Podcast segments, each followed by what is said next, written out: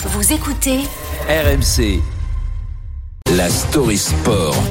Avec Thibaut Texer, bonjour Thibaut. Entrée en lice de Novak Djokovic aujourd'hui au premier tour de l'Open d'Australie, un an après son expulsion du territoire australien parce qu'il n'était pas vacciné contre le Covid-19. On s'en souvient, l'histoire avait fait grand bruit en pleine pandémie. Le numéro un mondial et tenant du titre Novak Djokovic, non vacciné, se voit retirer son visa sur décision du gouvernement. À l'époque, le premier ministre australien se montre ferme.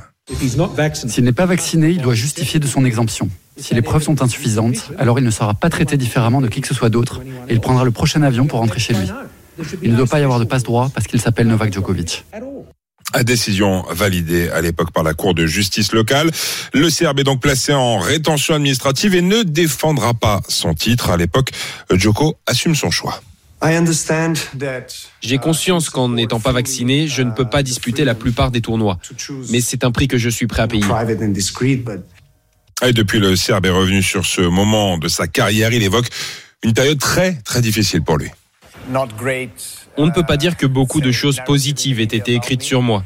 Les traces sont là et elles m'ont poursuivi pendant des mois. D'un coup, je suis devenu le vilain aux yeux du monde entier. Croyez-moi, c'était très dur à vivre.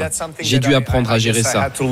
Apprendre à gérer une image écornée, un statut de paria pour le vilain petit canard du tennis, qui ne l'a pas empêché de gagner. Pour autant, en 2022, les stats de Nole sont impressionnantes avec 42 victoires en 49 matchs joués. Et désormais cinquième joueur mondial, le Serbe est de retour en Australie. Initialement banni pour trois ans, son interdiction de territoire a été levée. Il a donc retrouvé le pays le 29 décembre dernier. Il a commencé l'année par une victoire, c'était à Adélaïde. Vendredi dernier, il a retrouvé la Rod Laver Arena, équivalent du châtrier australien pour un match de gala, occasion pour lui de renouer les liens avec le public local et se tourner désormais vers la quête d'une dixième victoire à Melbourne. C'est du passé. Tous les bons souvenirs que j'ai vécus en Australie prennent le dessus sur cet événement de l'année dernière. J'ai vraiment hâte de revenir ici pour jouer au tennis parce que c'est ce que je sais faire de mieux.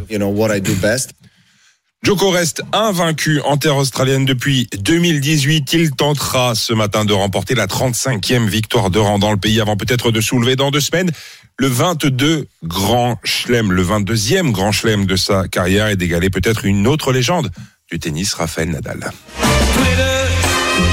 S'est fait la guerre.